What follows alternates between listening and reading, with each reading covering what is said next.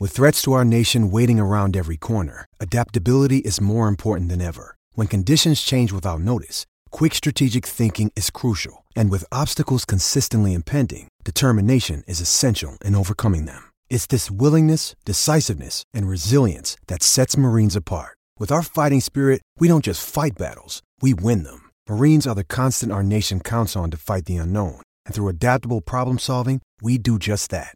Learn more at marines.com. Now batting for the New York Yankees, the shortstop, number two.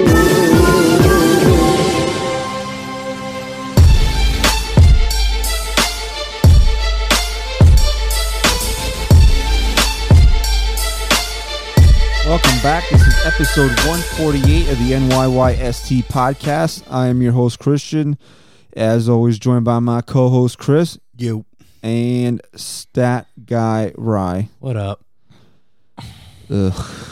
It's unfortunately the post-mortem of the 2019 New York Yankees season. We're recording Monday night. Chris was way too depressed to talk yesterday. Can I be honest? It wasn't that I was way too depressed. First of all, my grandmother turned like 90 yesterday. No excuses. So you mean to tell me if they had played Game 7 last night, you were going to No, I would have FaceTimed her. But no, it wasn't just that. I wanted to be a little more emotionally removed from it. I didn't just want to come on here and speak what I was feeling in the moment. I was still too connected yesterday. Is that fair? No, and I said that to you earlier today, that even though I would have liked to have been out on Monday morning, that I think an extra 24 hours is now we can kind of do something a little bit different than all the other shows are doing, where everybody was just like in their feelings in the moment. Now we're a little bit more removed from it. We can talk about this in a little bit more rational sense. That maybe if we would have done this yesterday when it was still kind of raw, we wouldn't have been able to. Right. Like you would have gotten a raw emotion. It would have been erratic. But, I mean, this is unfortunately our third time doing this now. So we know how to have a successful therapeutic season-ending show. Can I just say something before we actually get into this? I found out that my niece watches us on YouTube. Okay. Yeah. And because she goes to college, she's up in Bloomsburg University. I'm not going to give her name away, but she knows who she is. I'll give it away after the show. Okay. So I'm very happy that she's actually watching us on YouTube instead of doing dumb shit that I used to do when I was in college. How do you know she doesn't do dumb shit and then watch us on YouTube? I'm just saying that somebody that watches her uncle in a YouTube show isn't probably going to get banged up like I did back in college. Okay, who's to say she's not eating a sandwich? Has your niece and then watching us on YouTube left us a 5-star rating and review? Yeah. Hey niece, leave us a 5-star rating and review on iTunes or on what did she watch this on YouTube? On the boob tube. Yeah, and everybody else, too. It's 5-star rating. If you're watching this right now, just fucking subscribe. What else is there to do, you know? Man. If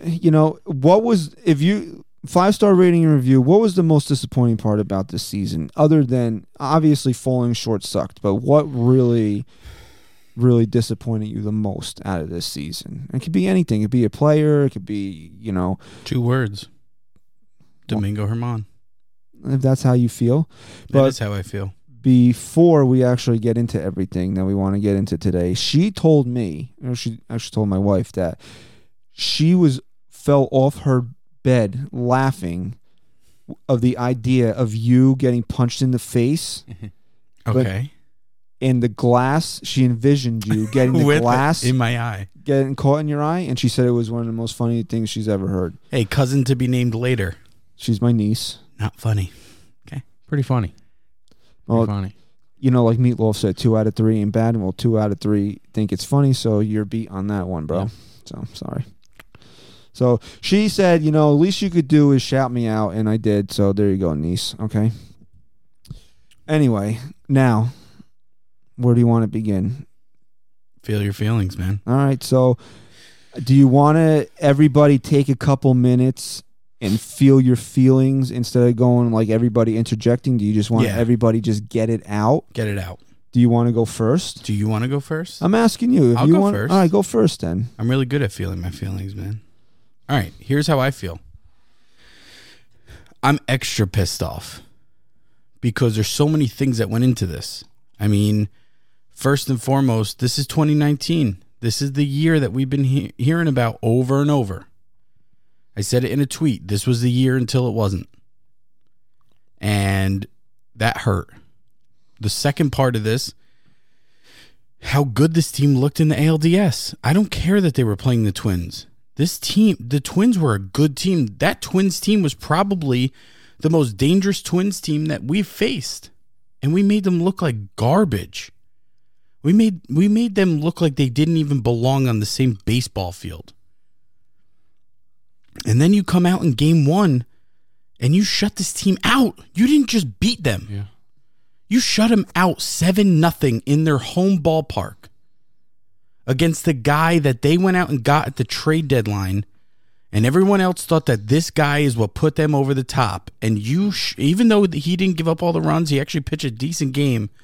You won that ball game at Houston. And then it's like this dark cloud just came over this team, and they were like, guys, slow down. You're not supposed to all produce like this in the postseason. And just like that, this team turned into a different team. They pressed. You had guys coming through previously that no longer were coming through. You had this narrative around this team that they were living up to, and it wasn't a good one. And it's just like game after game, you just waited for the season to be over. When DJ hit that home run to tie the game, it was probably the most exciting moment I've felt in a long, long time, man. Me and Stat Guy Rye were jumping up and down like we were 8 years old. That was pretty awesome. But there was something in the back of my mind because I kept saying it out loud. You can't lose this game. You can't lose this game. Where in the past I'd say, fuck that, man. This team, there's no way they're losing this game now. I just kept saying it out loud. You can't lose this game because there was something about that game, something about this series, no matter how good this Yankees team was, that you just knew they weren't destined to win it. And I was almost pissed off about that, feeling that throughout the entire series more than I was about them actually losing. That for whatever reason, even though this was supposed to be our year, even though this team won the division, for whatever reason, you just felt like it wasn't their series to win. And that's what upset me. And of course, as that ball crushes off the stupid ass wall in left center field and sends the Astros into the World Series, I was right. They were not destined to win it. And what pissed me off more than anything, and this will be my last point, not the overly passionate and irrational fans on Twitter and anywhere else you look. It was, call me stupid, I don't care, Aroldis Chapman smirk as Altuve rounded the bases. And I'm sitting there after 162 games plus 9 postseason games of just sitting on the edge of my seat and dying for this team to win a pennant. It was Aroldis Chapman with the smirk on his face, like this was some type of fucking joke that he just gave away the pennant after this team fought day in and day out the entire season.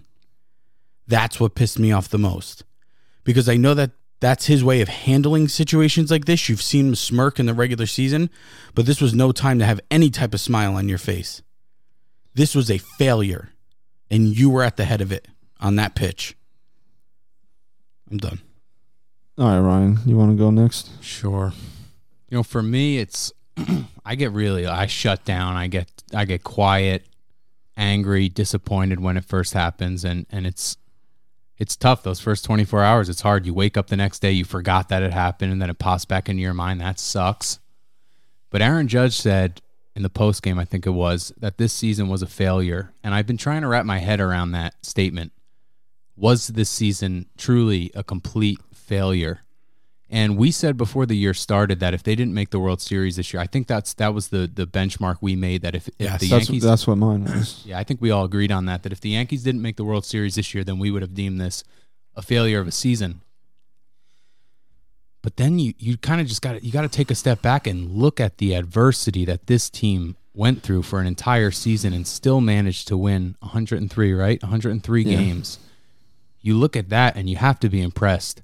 You look at the storylines that this team was able to produce throughout the regular season. And look, I know this is a glass half full kind of take, and it's, if you do feel like this season was a failure, you have every right to feel that way. But I can't say that this was a complete failure when you have guys like Gio Urshela coming through that you had no idea was going to be this kind of player, and now he is a staple in this Yankees lineup going forward, I think. And you had a guy who had a season, at least in my recollection, I have never seen a season that DJ LeMahieu had this year for the New York Yankees. It has been year after year of 250 averages, guys who hit for power and don't hit for average. And this guy was a breath of fresh air for me, because that's what made me love the game, was seeing guys who just went out there and hit the ball and played baseball the way it was supposed to be played. And DJ LeMahieu was the epitome of that. And I was grateful to be able to watch him on the Yankees this year, because we've known a lot about him, that he was something special with the Rockies, and the narrative was, will that translate out of Coors Field into Yankee Stadium? And it friggin' did. And then some. Not only it didn't just translate, it improved.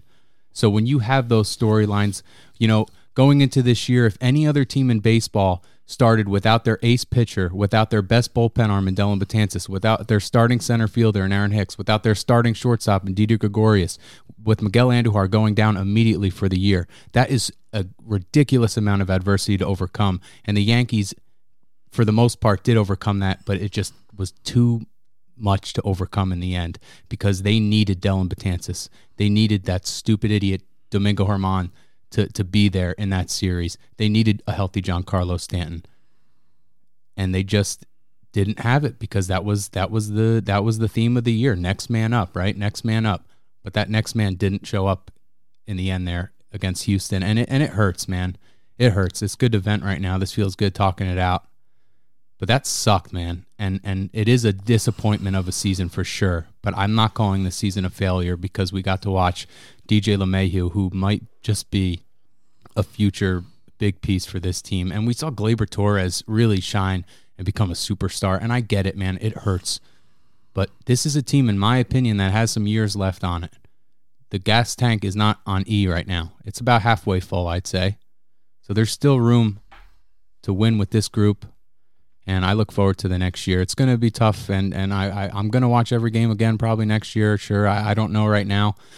But it was a fun year, and I'm glad I got to do this with you guys again this year. This is really great. Are you retiring? No, I'm not. I'm just saying that this is really awesome to be able to talk Yankees with you guys all the time. And it just sucks, man. It sucks that we couldn't celebrate together, because, Christian and I, we weren't really close until we started doing this. And it would have been nice to celebrate with you too. If Christian came over for it, I think he would have been here for the seventh game. Regardless, we would have found a way to celebrate with one another. So that's the biggest thing. I just wanted to enjoy it and really just sit back and say they did it, and we have to wait another year for that. Yep. I don't even know where to begin, because there's so many thoughts that are running through my mind. I've tweeted a bunch of them, and I'm going to try to put it out verbally in one monologue, I guess you could say. And I'm in agreement with Ryan in the sense that I don't want to call this season a failure, because you can, we're all gonna go back and look at the guys and the days, the games that were missed by key components of this team, and then there was even injuries to the backups. Gio Urshela was on the IL. You had guys that stepped up and they got hurt too, and then their replacements came in.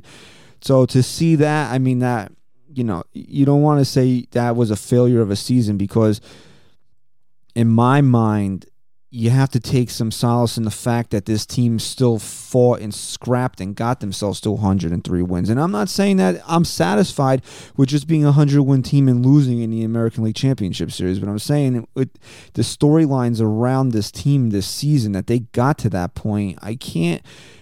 if they were healthy all year and they won 100 plus games and flamed out like this, yeah, I would slap a big fat F on it. But this was one of the most fun regular seasons I can remember watching in a really, really long time. And because of that, it made you proud to be a fan. And it, you know, so you don't want to say that it was a complete and abject failure, but in the end it is. And it's massively disappointing that they didn't make the World Series this year.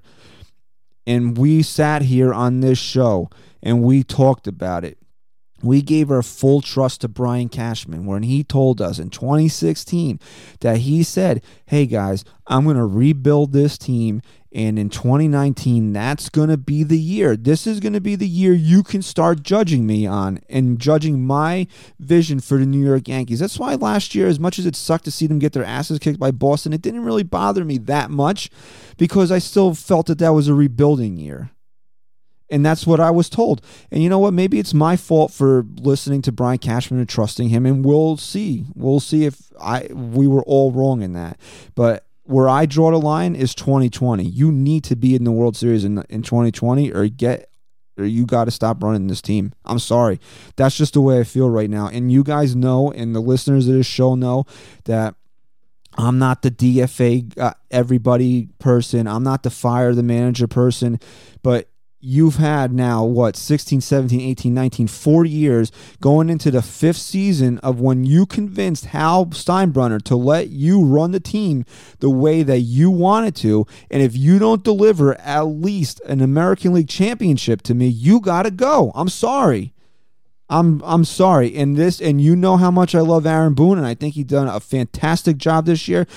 And honest to God, I don't think anybody else gets the Yankees to 103 wins besides Aaron Boone, because we said it 103 times on this show that you got to give him credit just for being able to keep this team together.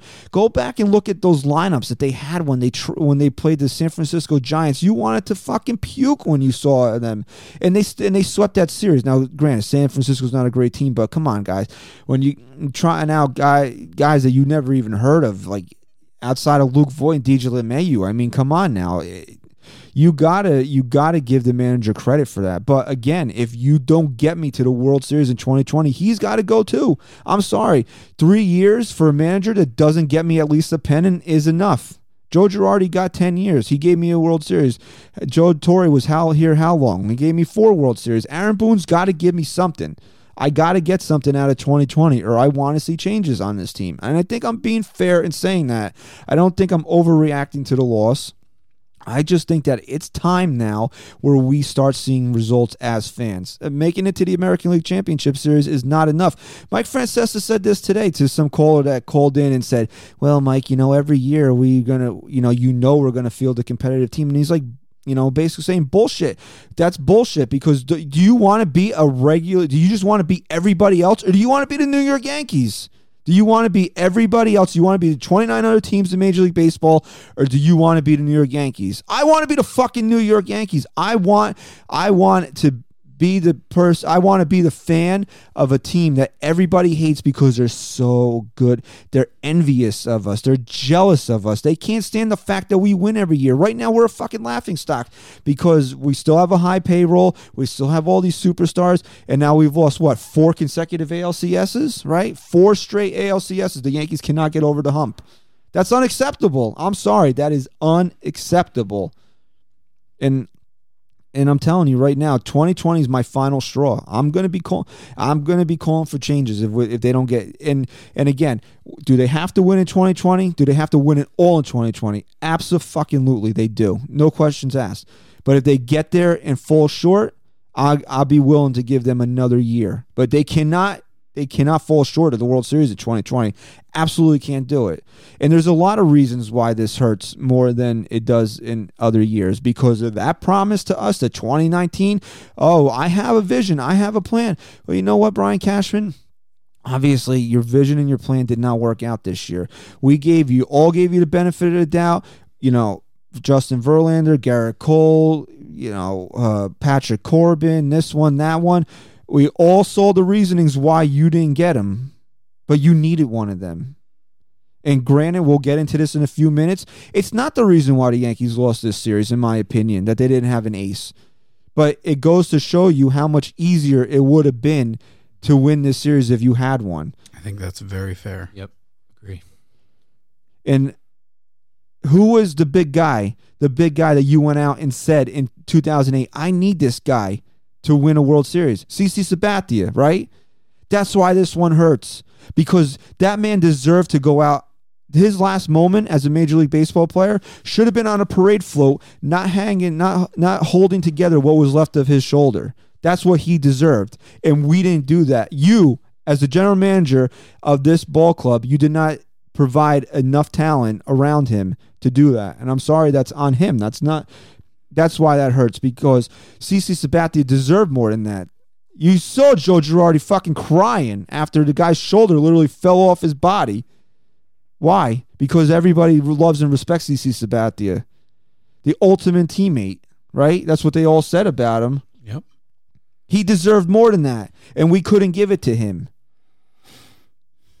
And another thing, you know, I just turned 36 years old. Every year, it just seems longer and more arduous and to get back to the same point. And I'm not saying I'm dying or, you know, I'm not going to have another good 30 years, but how many times do we have to get to it? Takes so long. It takes so long to get to this point to fall short. I don't want to do it anymore. I don't want to get to this point to fall short. It's such... Now, here we go now. We're mid to late October, November, December, January, February. That's 4 months before you see anybody touch a baseball again. So I got 4 months, no baseball. Then I got to go through a month and a half of spring training where it's just basically like a giant cock tease. It's what it comes down to. You get a little bit, but you're not really getting anything. You get to see people play baseball, but it doesn't mean anything. You can get your hopes up and be like, wow, baseball's right around the corner. And then it's 7 months. It's 7 long months where it's every single day. This becomes your life. If you are a diehard fan of a baseball team, it becomes your life. You're with this team day in and day out for 7 months. And then it all ends and you get nothing out of it. Yep. That's why. And I never really thought of, you know, never really hit me like that until after they lost on Saturday night. I got to get it. And look, I'm old enough, man. 96 to 2000, 2009, nobody's going to cry a river for me, because everybody knows that there's teams that haven't won shit in that span. But like I just said, I'm a fan of the Yankees. I don't want to be like everybody else. Look, man, I'm pissed off. I'll tell you, you want to see how petty I am? I'm mad that they lost because I wanted to buy a new fucking hat that said World Series on the side of it. Can I make you one? No, because they didn't make the World Series. I'm sorry. I want to be able to walk into Modell's and drop $300 on World Series gear every single fucking year. And have my wife yell at me and say, do you really need to spend the money on that? And I say, yes, I do. My wife said, you're too loud. I told her, you're almost done. I'm sorry. Please. You know what? Your wife can back off, okay? I'm trying to feel my feelings over here. If she doesn't like it, she can take the kids and go sleep in the van outside, okay? That's not your call. Listen, so you're calling for Cashman's head. If they don't do it, they have to win next. This is it. This is my final straw for him. This is it. And if you think I'm being irrational, you can tell me, but I don't think so. I think we've given him enough time here. I don't really see it as irrational. I don't necessarily agree with you, but I don't think you're wrong by any means. I don't know how much changing a general manager is going to do to put this team over the top. But what I can guarantee you is... It doesn't matter. You know what? When you sell somebody something and it doesn't come through... I agree. That should cost you your job. I agree. But for me, the biggest thing is one of these guys has to be signed, right? I don't know if I would necessarily call for his head if they don't make it, but I can guarantee you I'm not sitting here defending him next season if one of these guys like Cole or Strasburg is not signed. We'll get into Cole a little bit later on in the show. I don't want to get too deep into off-season moves because that's what will come what I'm telling you is further shows. I agree with you that something has to be done. Those are just the smaller things outside of the big picture are what I'm more focused on to see out of him at this point. Because I don't know if I'll call for everyone's head. I just know that there's no more excuses that are going to be made. And just like you, I don't think it's what cost them the series, but you're 100% right in saying, man, this, you don't want to say it would have been a cakewalk, but this shit would have been a lot easier.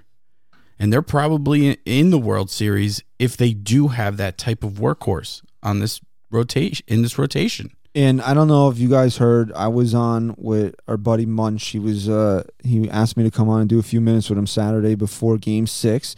And I told him, I said, I think the Yankees can win tonight, but I would have had any. I had no good feeling whatsoever about Game 7 because they had nowhere to go. They had absolutely nowhere to go. They would have had to have gone out there and blitzed Gerrit Cole for 20 runs in the first inning for them to be able to win Game 7 because you saw Tommy Kahnle was on fumes, Chad Green was on fumes, even Britton was running out of it a little bit. And if he doesn't give up that home run to Altuve, Aroldis Chapman would have had to gone two innings just to keep that game going. And what would you have had out of Aroldis Chapman in Game 7? So, you know what? Here's a guy now that really proved a lot to me in Game 5 of this series, and that was James Paxton.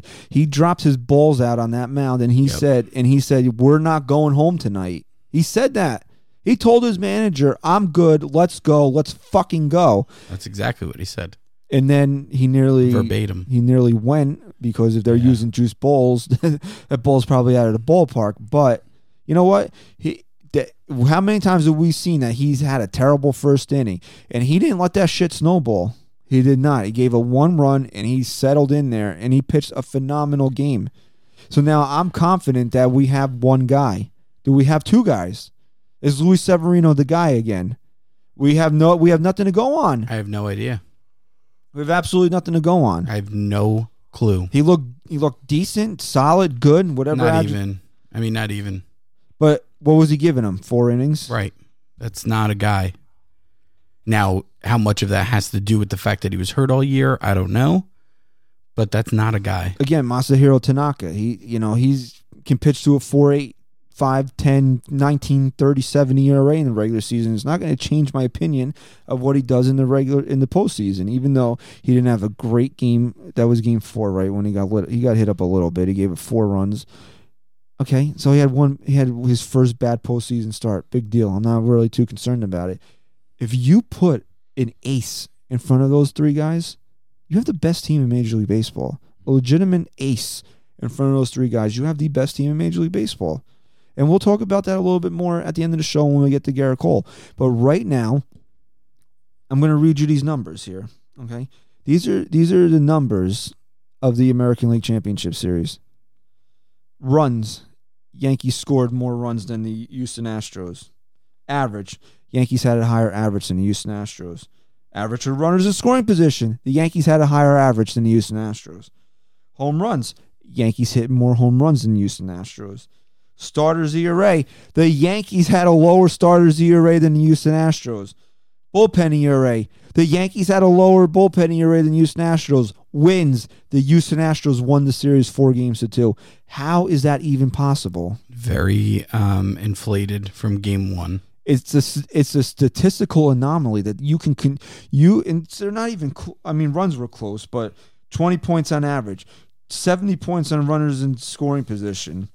Starters ERA, 0.3. Almost 2 full runs in bullpen ERA. And you lose the series. It's shitty, man. It makes it so much worse. Yeah, it does make it much worse. I didn't know that. So what went wrong? What went wrong?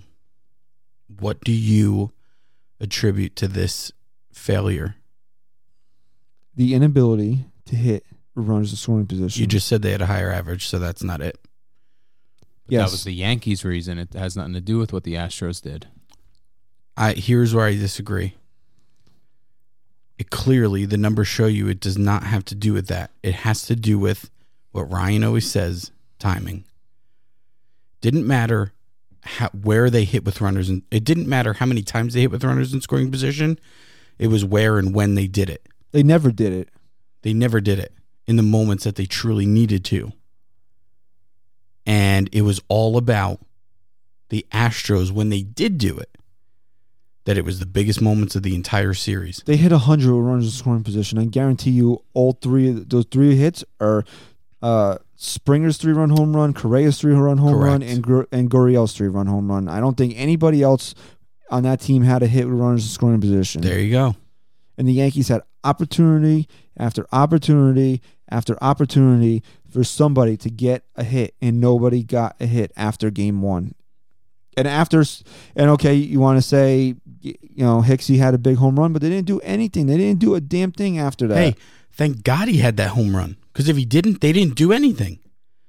I mean, thank God that the whole game 6 was based on one swing of the bat in game 5, because if he doesn't hit that home run, the game's over. That's scary. And you want to. Why this really? If this was last year and they didn't hit a runner in scoring position, you're like, well, they didn't do it all year, so why would I expect them to do it in the postseason? They led Major League Baseball like a 294 with runners in scoring position, and then in the final, five games of the championship series, they couldn't buy a hit. You could have gave Edwin Encarnacion a fucking ironing board, and he wouldn't have touched the base. You could have given an ironing board to hit a beach ball, and he still would have struck out. Mm-hmm. I think he struck out 11 times in 16 at bats in this series. It's unacceptable.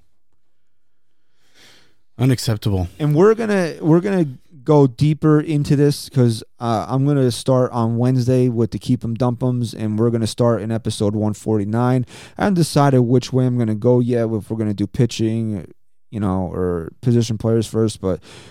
And when we debate this, we're going to really have to debate on certain guys if their performance in this series changed your mind on whether do we do everyone, whether they're definitely staying or not? Last year, I did everyone, and people were triggered by the fact that I would put. I think we have enough like guys right now Aaron that we Judge can on there. I think I'm going to really whittle it down to really. I think there's enough guys that we could have good debates over. Yeah, I think there's enough guys to be able to do that. Yes, there is.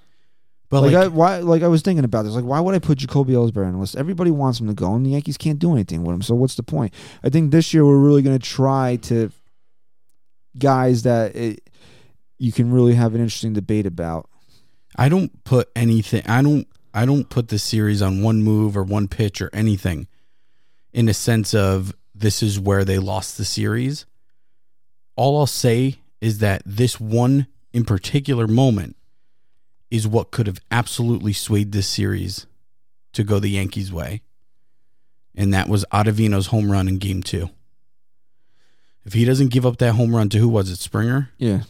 If he doesn't give up that home run, it's a big if, but if he doesn't give up that home run, the way that the rest of the bullpen looked, man, they probably squeaked that game out and go back home 2-0. I'm not saying that wins them the series, but it definitely changes a lot. It definitely changes a lot. That was a big moment. That was a big game. You want to talk about a swing game? Game 3 is usually the most important. Man, like we said, you never expect the Yankees to go back home up 2-0 after playing 2 games in Houston in the ALCS. But the fact they had that at their fingertips and they couldn't pull through, and they went through how many pitchers and how many pitches and how many innings and fell short. And then they show up in New York, and it was just this shitty storm looming over. The first game was actually nice weather, and they just looked dead. And then after that, it was just one game after the next. Even like we said, game 5, the game they won, they had no right winning it. They came out of the gate and looked just like they did in game 4 with all those errors and just sloppy baseball. That's how they looked to start game 5. They were playing sloppy right off the bat. They gave up a first inning run. They had no right winning that game. Was I happy they did? Fucking of course. It was great. But man, you just knew. You knew no matter what, they just weren't going to pull this off. Yeah. And then DJ hits that fucking home run, man. And you're like, maybe I'm wrong. Maybe that was the magic. Maybe that was it. But you texted it, Christian, right away, and I was kind of pissed at you when you texted it because it was just in the moment. But you said that wasn't going to be enough. And I was probably pissed because I was feeling it too, and I didn't want to admit it. But you said it wasn't going to be enough. Not against this team. They had to win it there. They had to take the lead there. Didn't happen. What you said happened absolutely did. The best part about this team for me was the different ways in which they were able to win games this year. It was somebody stepping up one day, and then it was another guy. It was a great defensive game. It was a power game. It was a contact game. But then in this series, they became almost one-dimensional. They relied on the long ball to get their runs. That was the only way they were scoring after that first game. That was the only way they were crossing the plate. That's the only way Houston scored, too. Right, yeah, but this is just the Yankies. But I'm saying everybody that wants to say that, oh, the Yankees rely too much on the home run. Right. That's how Houston won the series. Right. Yeah. What I'm saying is, and that is a way you can win, but when you're not doing that all year and you're finding different ways to win and you're – you know, your bottom of the lineup is stepping up. They look like they're, you know, top of the lineup type of guys, your 6 through 9 hitters. They disappeared in this series for the most part. But you want to know and somebody that really I earned a lot of my respect in Game 6 was Gio Urshela. Sure, yeah. Because he showed up to play in Game 6. Yeah, yep. You couldn't find him in the postseason. I mean, he made some nice defensive plays, but he didn't do shit with the bat. And you're saying to yourself, "Oh, is he turning back into a pumpkin? Is he turning back into Gio Urshela?" And he showed up in Game 6. They're not even in position to tie that game if it's not for him. He was on base all 4 times. And let's just talk about how important Judge's defense was, because he did he ever come through in the big spot offensively all series? Maybe once. He hit that home run off of Verlander in Game 2. Yeah. Other than that, no, he did not have a good series, but defensively, he really made up for it. I mean, how many runs did he save, whether it went down as a save run or not, in the stupid statistical, you know, whatever analysis? How many runs did he truly save? He was phenomenal out there. Well, you saw that ball that he stopped with his hand. Yeah, you know that gets by him. Houston's going to score again. Yeah, right. That was nice. Right. And I tweeted this out, and I wanted to know legitimately. I wasn't looking to argue with anybody, but, you know, everybody was calling for Gary Sanchez's head. They wanted Austin Romine to catch and bench Gary. And I'm saying, and I said, you know, Judge is struggling, but he's not struggling as bad as Gary, because Judge is still up there working at bats, getting his walks, you know. If Judge was mired in such – and he – Gary, sometimes he looks like he doesn't have a clue up there. Mm-hmm. You have to be fair about it. Yeah. You know, at least Judge is seeing up there. He's trying to work counts, have an approach up there. You know, if he looked like Gary Sanchez up there, and I said this, would you be calling for Cameron Maybin to be starting over Aaron Judge? And negative. The answer that a lot of the answers that I got is that fans were saying no, because there's one thing that Aaron Judge can provide that Gary Sanchez doesn't, and that's great defense. Judge is still providing extreme value on the field even when he's not hitting, and people never give him and say this all the time. He does not get the credit he deserves for being a right fielder. I think he's starting to. I really do. I think he's starting to, especially making some of those big plays on national, you know, during national games. But it's just a matter of not seeing him that way. You see Aaron Judge, you see a home run hitting superstar, power bat. Defense will always be secondary to that. And really, right now, it shouldn't be. I mean, that's how good he is in right field. You can make an argument he's the best defensive right fielder in the game. Probably him and Mookie Betts. I mean, there's really no one else on the same planet right now. Yeah, and to be honest, I think in this series he kind of separated himself defensively from Mookie Betts. Yeah, he could have. Really, he might have. I trust Aaron Judge more than any right fielder right now. But I mean, I'm a biased Yankee fan. That's the only right fielder I watch consistently. But I mean, just look at the plays he made in this series. Like you just said, that last play at the end there. Crazy. I mean, the game would have been over before we had the... So what went wrong, though? What's the main thing? I mean, you read those stats, whether they're inflated or not from game one. What went wrong? I mean, can you blame it on one guy? Did a DH have a hit in this series for the Yankees? Honestly, I mean... Can you blame it on the DH? I mean, Encarnacion had one hit, I think. Yeah, at home. Game three. They had... You want to blame anything. They just did not. They just didn't come through with the big hit. They didn't. They just didn't execute. And people are saying... People are talking about the talent and that they didn't have the talent to take them to the promised land. I disagree. I just think that talent didn't execute what they've been doing all year.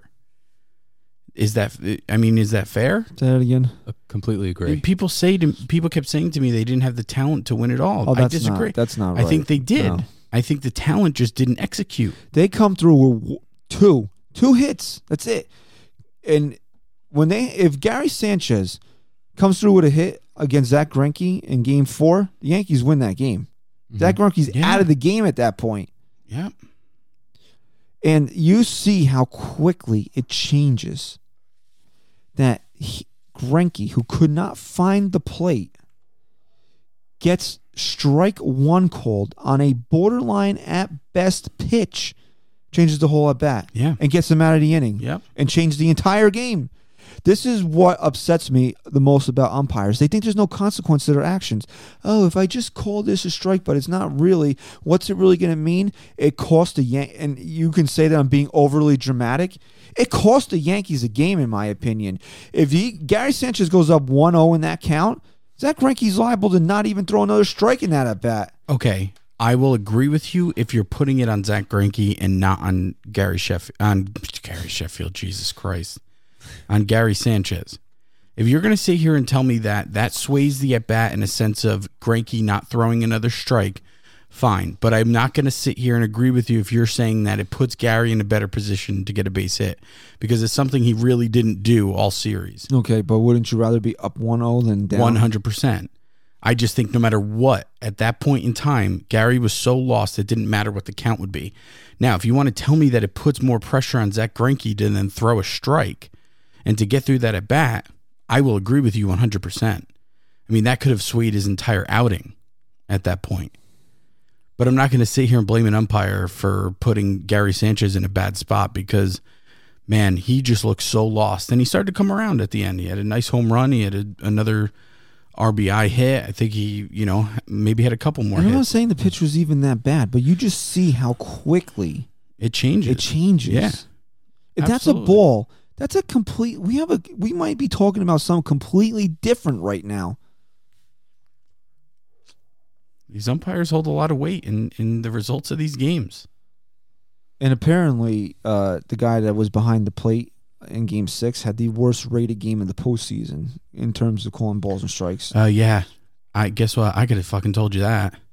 I mean, that one abysmal strike he called on Houston. He had an atrocious worst call I've ever seen. That a bat against in Gardner, he had against Gardner, terrible. Where he gave him the inside and the outside corner. Terrible. And you know what? John Smoltz even said this, and I had my issues with John Smoltz. I think he's a fucking dipshit. Yeah. And you can tell me whatever you want that I'm wrong. He's still completely. No, you're right. He's still completely butthurt that the Yankees won 8 straight World Series games against his Braves back in 96 and 99. He's still upset about that. Mm-hmm. And quite honestly, I'd probably still be upset about it too. Okay? Same. But he said it. Listen, you can't give the pitcher inside and outside. That's not fair to the batter. If you want to establish one side of the plate where you're going to give a little bit extra, that's fine, but you can't give extra on the other side of the plate. No, you can't. You're either giving on the inside part or the outside part. Yep. And one thing I always try and tell Ryan, too, when we're watching the game, it doesn't matter if it's a lefty or a righty. If you're an umpire giving the outside corner, it's the outside corner. If you're giving the inside corner, you're giving the inside corner. It depends on the batter. But you can't give both. It's bullshit. It's completely unfair because you can only expect a batter to adjust so much to your strike zone at that point. It's just completely... I mean, And I'm not even saying that this is why the Yankees lost. Houston got just as bad call. I mean, Yankees definitely had some really tough ones in some big spots. But the way he was calling for Houston, too, was just, oh, my. It was tough to watch. You know where it really screws you, too? Like, the main example I'm picturing in my head is Aaron Judge. They, I think it was that same game, called a very low breaking ball for a strike. It was way out of the zone. But what that does is now Aaron Judge is up there saying, all right, I got to swing at this pitch because it's a strike. Yep. So then the next pitch, it's even further down out of the zone, but he had a swing at it because he thought maybe it was going to be a strike. So it changes your entire approach up there, at least I would say so. And you know, I mean, that goes a long way, man. And here's my thing. As fans, sometimes we're unfair because we have that K-zone now. Yeah. And, like, the pitch can be, like, a hairline off the plate, and we see it missed, and it's a big spot. So as fans, we're kind of a little over dramatic about it, and we're flipping out. These weren't even close. No. This, I mean, the one pitch that comes to my mind is the Astros were on the mound. The ball was right over the plate. It was right over the plate. Yeah, that was the worst call. And he called it a ball I've ever seen in my life. He called it a ball. You can't. And what does that do to both sides? Whether it's the Yankees getting screwed or the Astros at the time, to both sides, it ruins your approach at the plate. Because this guy, you don't know what he's calling a strike. So now in your mind, you're getting up there and you're saying, anything close, I got to swing at. And with the way some of the Yankee hitters looked, it definitely went against them. Because guys like Gary, guys like Edwin, they're already swinging at shit off the plate. Now they're swinging at everything. And it just, I mean, you can't have that in the postseason. Can't have it ever, but you certainly can't have it in the postseason. Hey, you know what? That was a big at bat. I think Artie was up with 2 runners on. You know, you're an umpire. You gotta be better in that situation. Absolutely. You gotta read the room. You know that this is Game 6. The Yankees are facing elimination. You know they got a scoring opportunity here. You gotta read the room. And obviously, you know if that had happened to Houston, we wouldn't be, you know, yelling about it because, you know, screw them, right? But still, even as a baseball fan, you umpires have to be better in these situations. Listen, as a baseball fan, I make sure I say out loud that a pitch is bullshit. And when the Astros were getting bullshit calls against them, I said it out loud. I wasn't as pissed off, obviously, but I'm still able to say what's right and what's wrong at that point. All right, so right or wrong. Okay, let's segue into the next part of the show here. Right or wrong. Should Aroldis Chapman have pitched to Jose Altuve at the end of the game? I am a firm believer in not getting beat by Altuve there.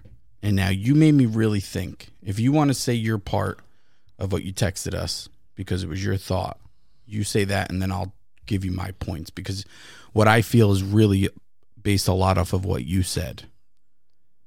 I don't know, and I know things have changed in baseball with analytics, and maybe now it's okay to walk the winning run into scoring position.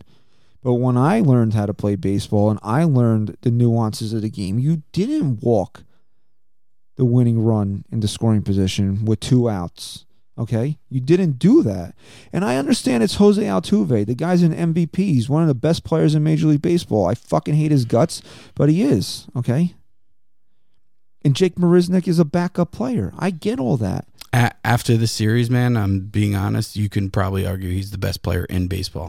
I don't know about that. No, he is. No, come on. He is. No other player comes through that way. What's your point? My point is that I understand that it's Altuve, a top 5 player in the game, versus Jake Marisnick, a fucking bench player. That's what you're doing. But you're going to walk the winning run into scoring position where now you're allowing yourself to be beat by a duck snort that falls into the grass there. I'm not doing it. Aroldis Chapman's got it. Aroldis Chapman's one of the best closers in baseball. You got to make your pitches there. That's first off. And second off, now you're going to walk out. You're going to walk a runner into scoring position. Everybody's bitching and complaining that Gary Sanchez sucks defensively. And to be fair, he did have a rough couple of games towards the end of the season. He was like a brick wall back there through what? Game 4, maybe? Game 3? Had to really improve this year. really had a great series behind the plate against Minnesota. Was good the first couple of games, and I don't know what happened to him. He kind of had vertigo again, where he reverted back into being a subpar defensive catcher in terms of keeping the ball in front of him. So now what you want to do is you want to push this runner in a scoring position, and then you don't trust Gary Sanchez to block the ball against a guy who bounces sliders routinely. So now you want to be able to put this runner at third base, right? Where now anything can friggin' happen, and you can give the Astros a cheap run and win the game there. I know it's Jose Altuve versus Jake Marisnick, but you don't walk, not intentionally at least. You want to be really careful to him and try to live on the corners. I don't have a problem with that. But you can't just say, put him on base. You can't do that. I'm sorry. Not in that situation. Absolutely not. Now with your season on the line, am I putting the winning run in scoring position? Now, I have a question. Was that a 2-0 count on Altuve? He hit the home run? No, it was 2-1. It was 2-1. Here's why I disagree, and I would have walked him. I wouldn't have given him the free pass right out of the gate. I would have hoped that Chapman could work ahead of the count, and if he did, then I'd keep attacking him. But he fell behind, and here's the one thing I noticed during that appearance for Chapman was that his fastball command was non-existent. It didn't exist. He just lost it against Springer. So I don't know what the heck. Watching that Altuve at bat before it even started, I said, if he doesn't spot this fastball for a strike, he has to intentionally walk him, because then what's the only other option for Aroldis Chapman? If you're not throwing the fastball, you got to throw the slider. And I said it before it happened, unfortunately, that if he hung a slider, Altuve was going to hit a bomb. Sliders. So instead of giving a guy like Altuve, an MVP winner, that slider, I think since his fastball wasn't working there, I would have elected to put him on first base and gone on to Marisnick. Not because it was necessarily Altuve, but because of the repertoire that Aroldis Chapman features, and it wasn't working the way it usually does, and that bodes terribly against a guy like Jose Altuve, who just absolutely mashes a slider that misses. And that was probably the worst pitch Chapman's, considering the context too, the worst pitch he's thrown all year, an 84-mile-an-hour slider just right down the middle. Here's my take. I thought a lot about what you said, because it is true. It's the golden rule. It's an unwritten rule. You don't walk the winning run into scoring position. You never do it. You know, Springer was at second base. Obviously, it's an obvious no-brainer. Right. But he wasn't. I agree. You're pushing the winning run into scoring position. But here's my problem. Regardless of the outcome, in a guy like Altuve, he is the winning run. He is the run. In one swing of the bat, he can ruin a season, and he did it. So at that point, we watch a game now that features everything around analytics. Where's the analytics here?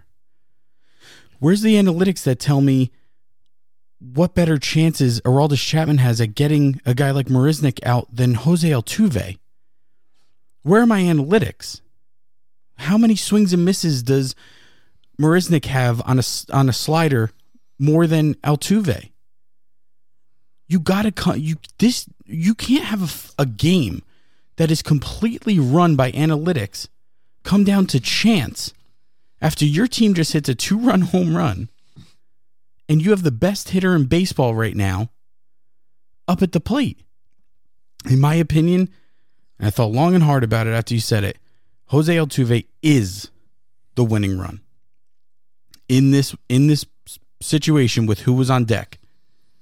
You're not walking the winning run in. He's at the plate because of what he did and what he's capable of doing.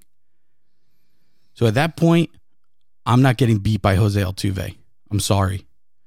Give me Marisnick. If Marisnick wants to be Luis Gonzalez's hero and bloop one over Didi's head, and the winning run scores, I'll live with that way more than a guy who has continuously killed us, hitting one off the wall, and sending his team into the World Series. Obviously, the manager didn't want to live with that. But listen, and I'm not saying intentionally walk him. Mm-hmm. Throw it in the dirt. Throw in the dirt four times. I don't care. Throw him high fastballs. He's 5 feet. He's 5 feet tall. Throw it high. Plus, how many times were the Yankees beat by that typical bloop hit with a runner in scoring position this series? I mean, how many times did it happen, really? One or two times where the Astros scored by getting a hit instead of a home run, or just a typical regular hit instead of a home run. The entire season is on the line. I understand who it is and who's on deck, but you can't put the winning run in scoring position. You can't do it. They didn't. And they lost, and they would have lost. And you know what? They would have fucking lost anyway, so it doesn't really matter. But maybe they would have. I can't. I'm not. Honestly, I don't think there was anything wrong with it. And you know, part of this is hindsight is 20/20. I'm not saying that yous are doing it, but people are doing it. Say, why didn't you walk him? Well, you weren't saying that until he hit the home run. Because you don't walk. Who did he walk before him? Springer. There's your problem. I mean, there's your issue right there. But how many times have you seen him get wild for a batter and then settle it? He looked so good on the first two outs. And how many times have we seen that? And he gets out of it. Yeah. I know it's Jose Altuve, but that's also Aroldis Chapman. Is he not one of the best closers in Major League Baseball? Do you have any faith in him? The problem was totally have faith in him. The problem is exactly what Ryan said. You have to evaluate what went wrong in the batter previous to him. And that's, he completely did not have command of his fastball. He was relying on that slider pitch after pitch for a strike. And you can't do that to a guy like Altuve. I mean, if you're going to face him, you got to be smarter. You have to at least know in the back of your mind that if you do walk him, whether you're trying to get him out or not, it's not the end of the world. You can't just... You can't just lay a slider over the middle of the plate. Well, that's what his big problem was. Is they threw a terrible pitch on a pitch that needed to be his best. It was his worst, and then he smiled like something was funny. It was. You know, I totally disagree with you on that. Yeah, I'm not gonna lie. I actually didn't feel that way when he was smirking. It was more of just like, I can't. That really just friggin' happened. It bothered me a lot. Well, it shouldn't. Why? I could see if it bothers you, but it didn't bother me. I think that's one of the biggest overreactions of this entire thing, that people getting mad at him. Oh, people are getting mad at that? Yeah. I have been off social media. Yeah, you were mad at it. Why do you think you're the only one that was mad at it? I think that's one of the that was a thing, though. Biggest overreactions that people were having about him. That didn't. It was not like he was like smiling for his class pictures. Yeah, and he wasn't like clapping and being happy for Houston. Go back to other teams getting eliminated and what the pitchers do. You put your head down. That's a coping mechanism. Hey, Chris, do you want to know something? Guess who else smirked after giving up a game-winning hit in the 2001 World Series? You think Mariano Rivera didn't give a shit?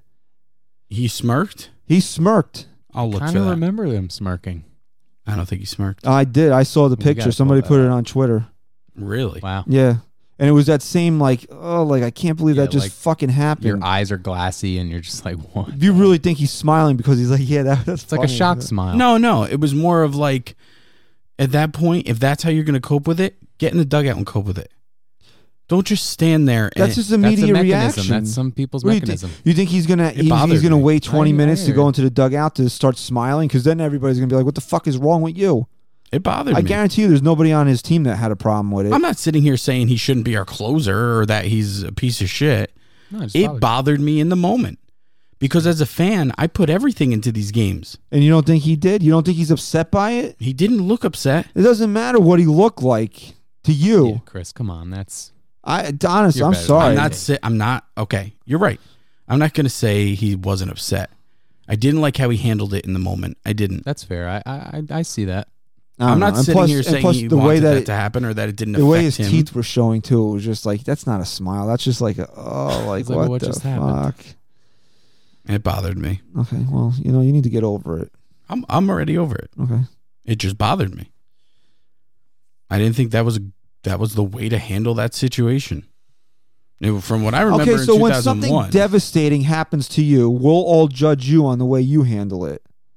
I mean, when you have a colossal failure in front of the entire world, and we'll judge you on the way you handle it. For me, as a fan, call it stupid or not, I put myself in that situation.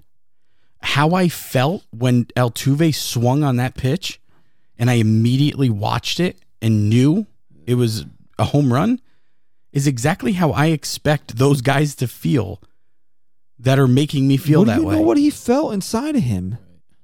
Okay, you are right on that, and I said that. No, in the moment, I could see. But in the moment, it didn't feel that way. First of all, that was the last thing on my mind, what his face looked like when that happened. I didn't care about it. I was just mad they lost. Okay, so we're going to wrap up the show with this final topic here, okay? Mm-hmm. And there's going to be plenty of time to sit here and break all this down and who's coming and who's going and will anything change. But I think for now, since, you know, and this is another thing that I said. You know, everybody, as soon as the ball didn't even hit the fucking wall yet, and everybody's like, oh, well, we got to get Gerrit Cole.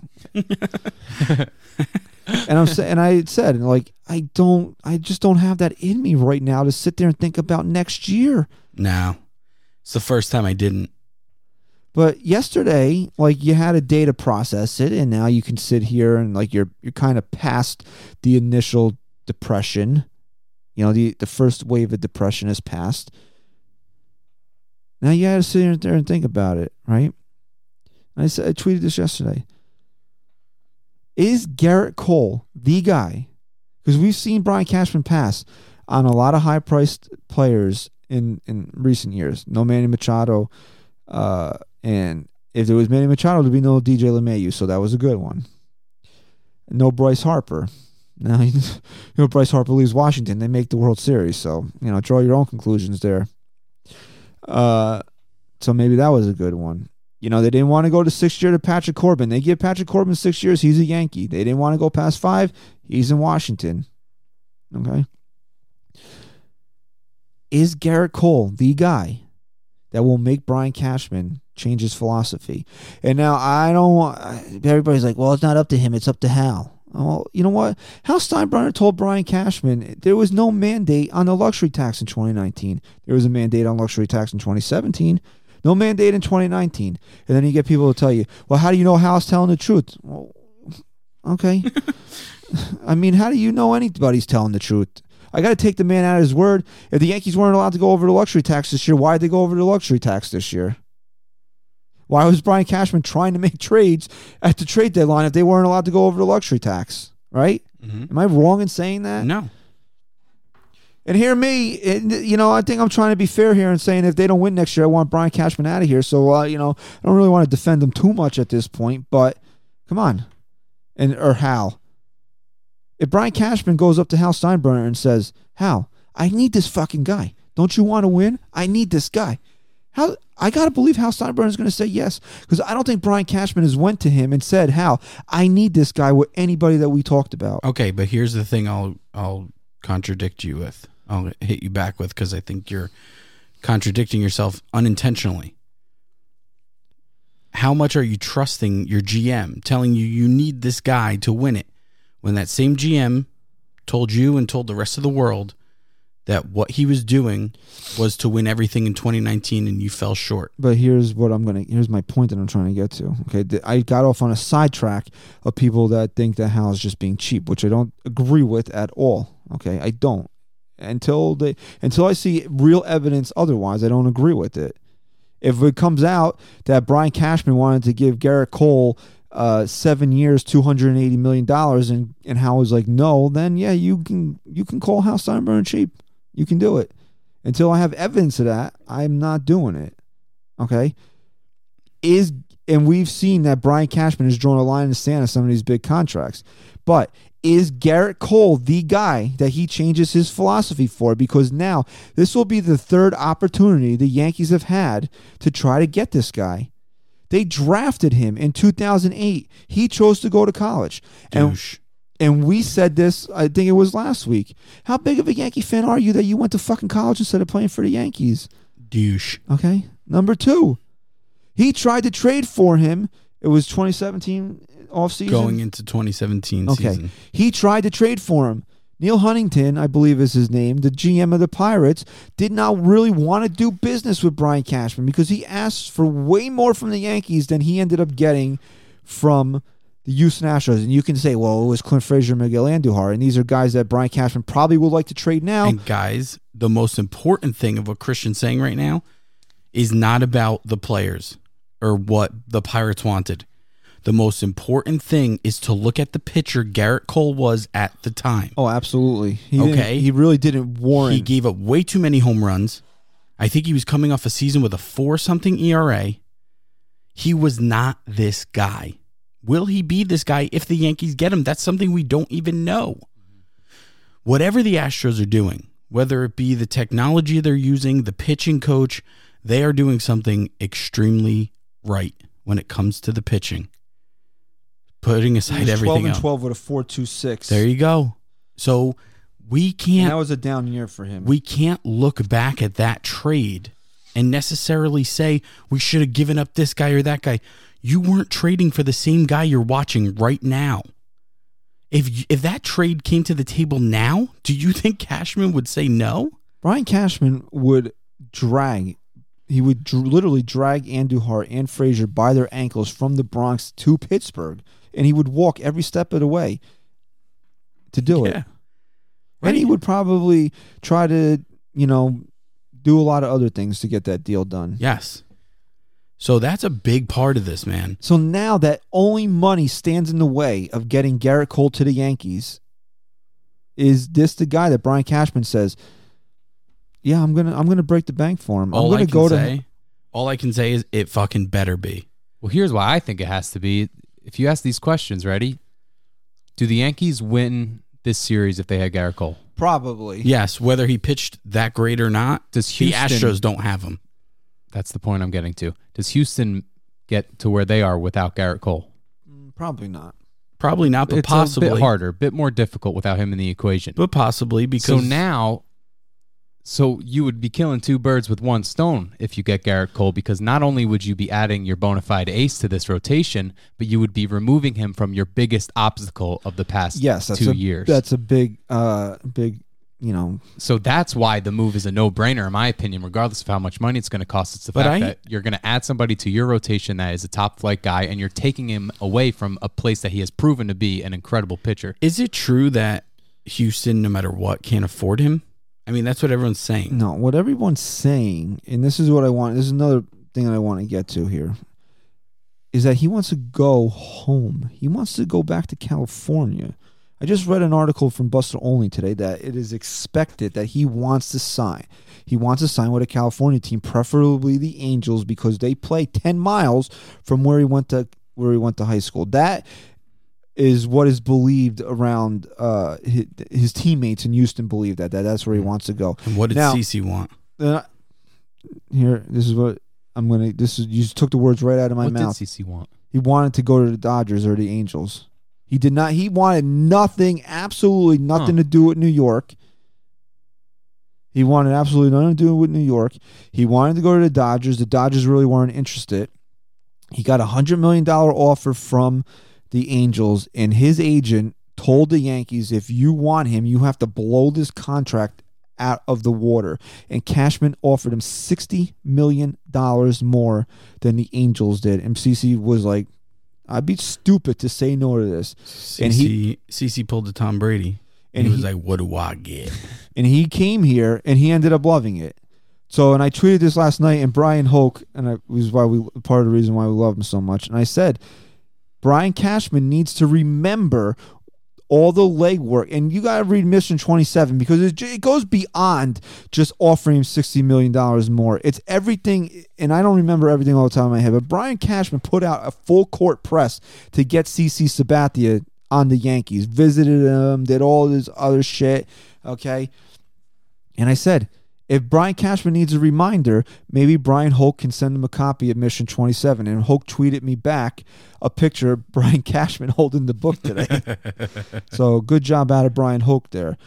So Cashman can't just be like, well, he wants to go to California, so there's nothing I can really do about it. Remember that CC Sabathia wanted to go to California, and he pitched the last 11 years as a New York Yankee. So remember that. And if he does go into the Hall of Fame, it will be as a New York Yankee. Just remember that You, at one time, convinced the guy that wanted nothing to do with New York to come to New York. Now, if the Yankees drop 7 years, $270, $280 million, which is absurd, but if that's what they did, they put that in front of Gerrit Cole, and Gerrit Cole said, I really want to go to California, I can live with that. If he takes less money to go to California, and money was not what got in the way, there's nothing you can do at that point. I live with that because you know what the NYYST said? Brian Cashman did everything in his power to sign this guy, and this guy just didn't want to be here. Yep. And one thing he can't do, I'm not saying that Steven Strasburg's anything to sneeze at, but you can't let Cole play hardball and let him walk and test out and not match and beat anything he gets just because you have Steven Strasburg that you can fall on. They are on two different planets. Two different planets. You want to know why?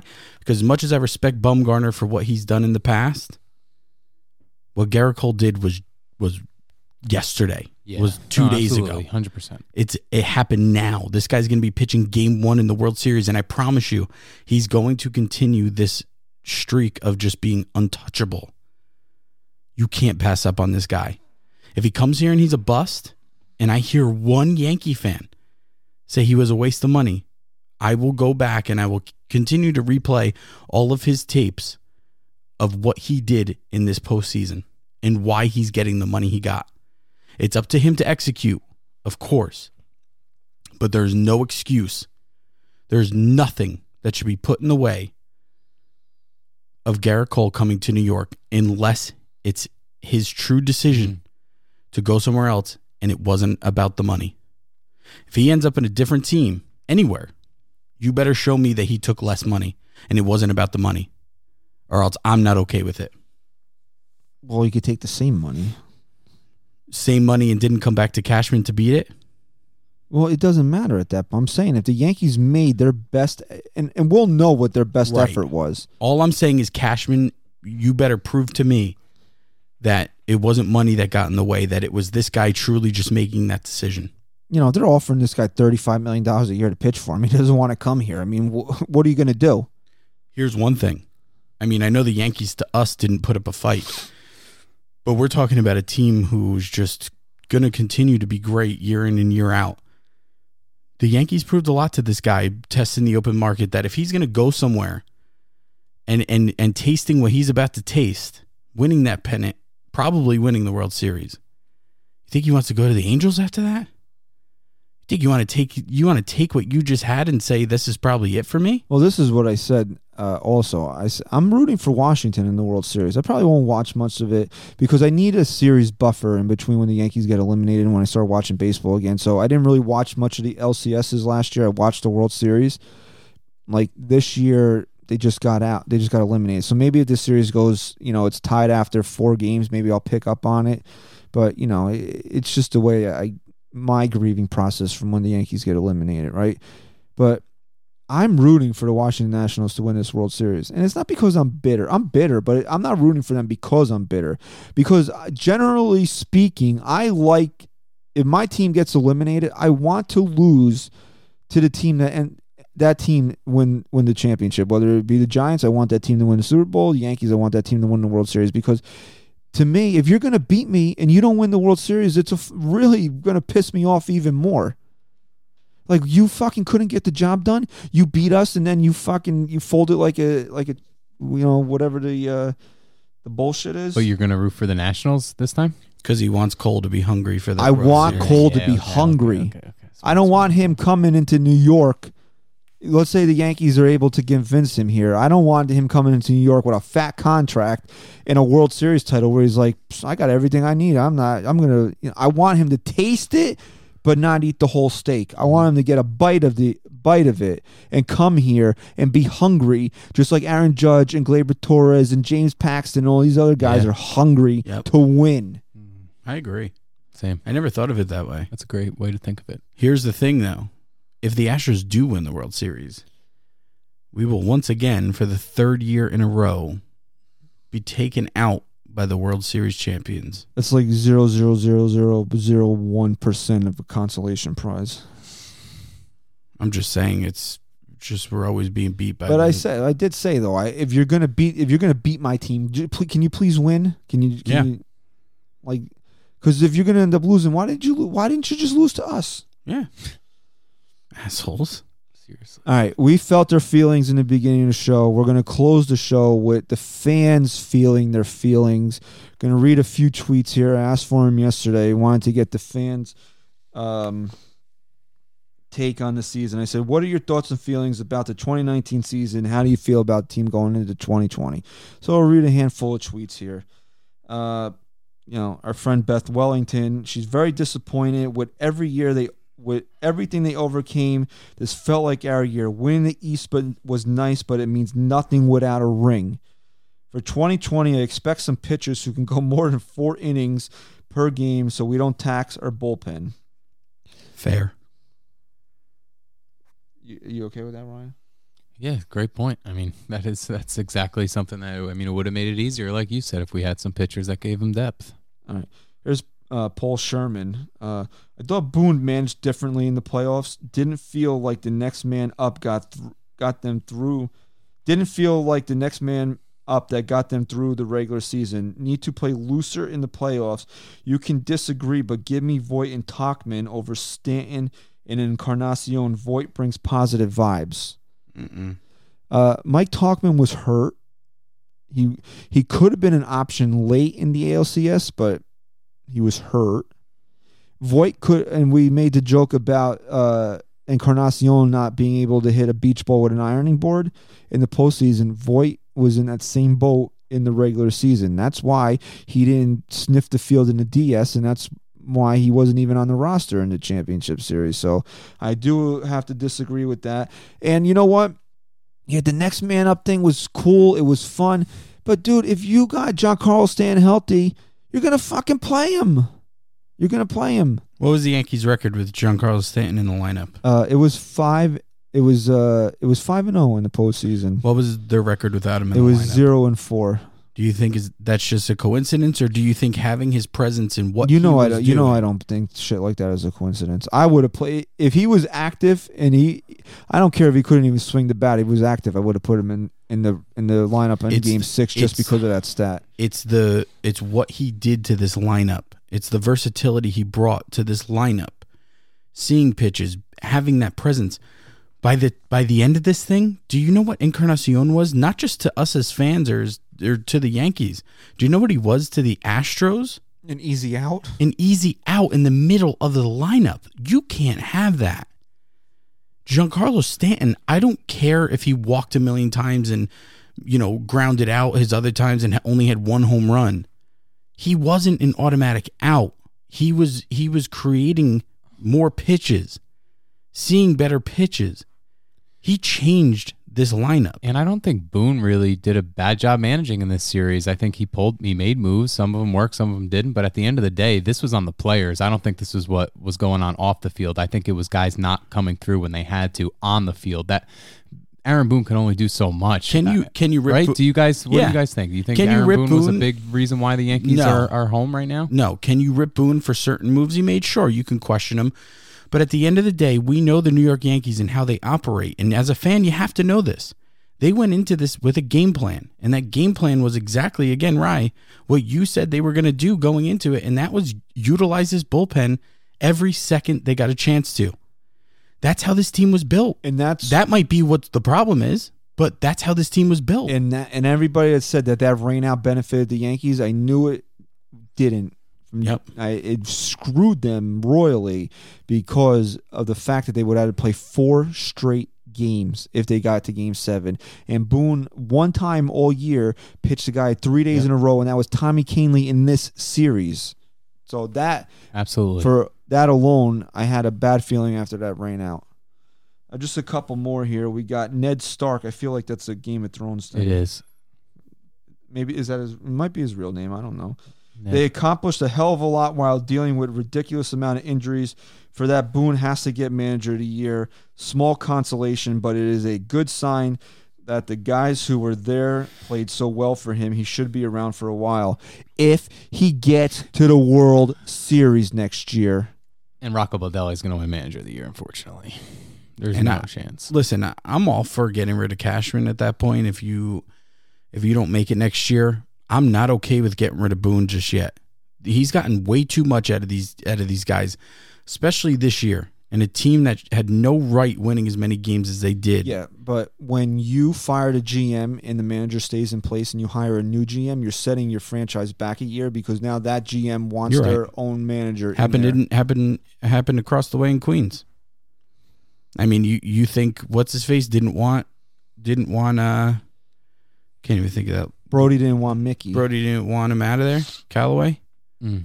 Now they're looking to hire someone else. At Samuel Taught You, the most exciting season to watch from the beginning of it all to the end, seeing all those players get hurt, and every day someone new stood up and said, I got it. Incredible season, but unfortunately it's a failure if you don't win it all. We have to get Gerrit Cole.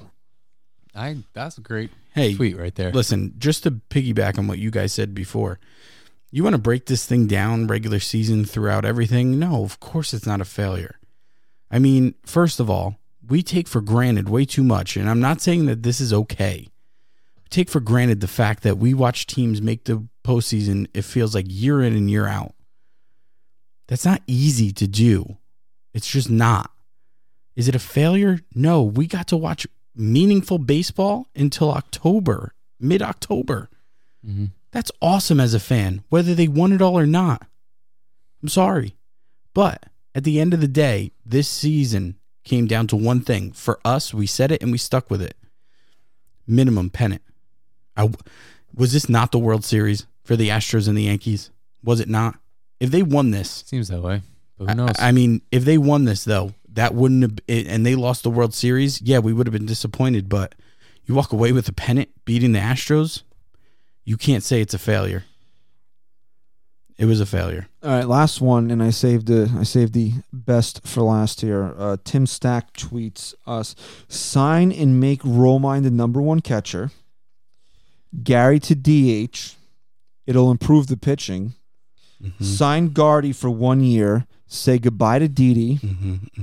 Use the money for Cole and Betances. Okay, yep. Trade Stanton for prospects. Oh, my God. And unless you find out he's a total creep, oh, my God.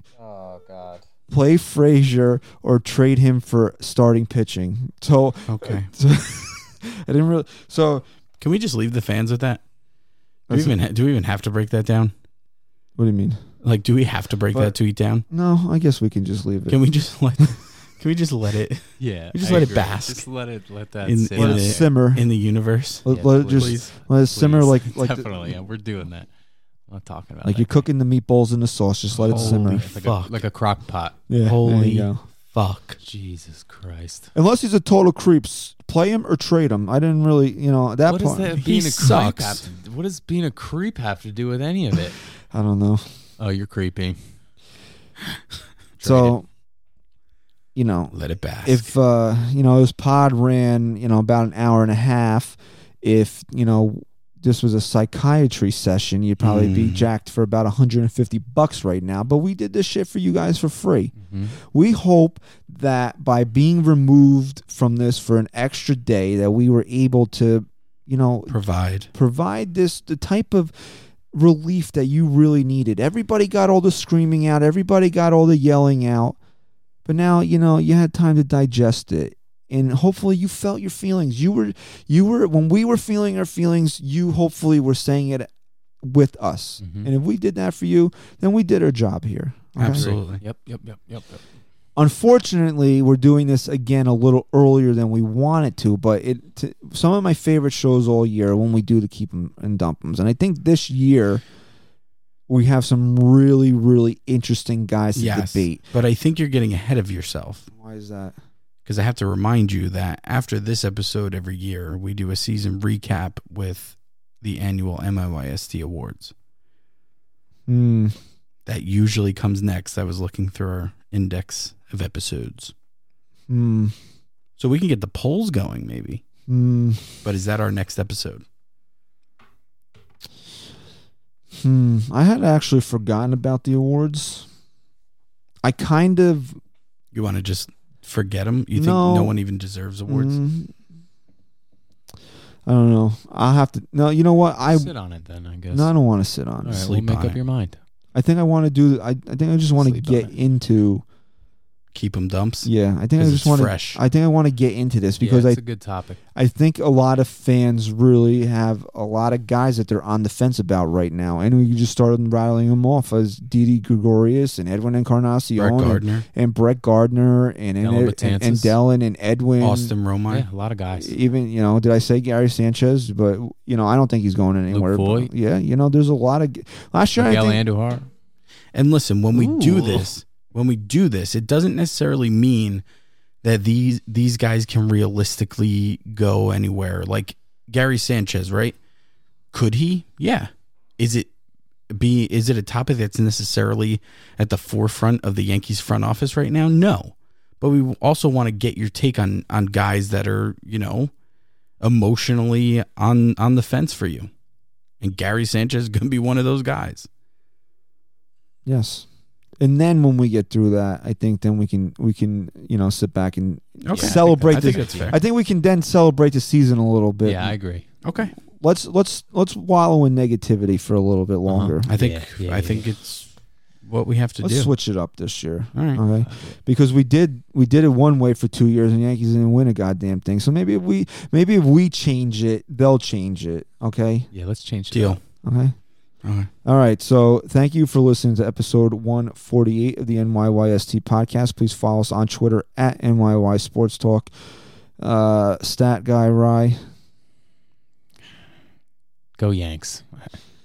You just got to keep it consistent though, and go Yanks! All right, let's go. Yeah, let's go.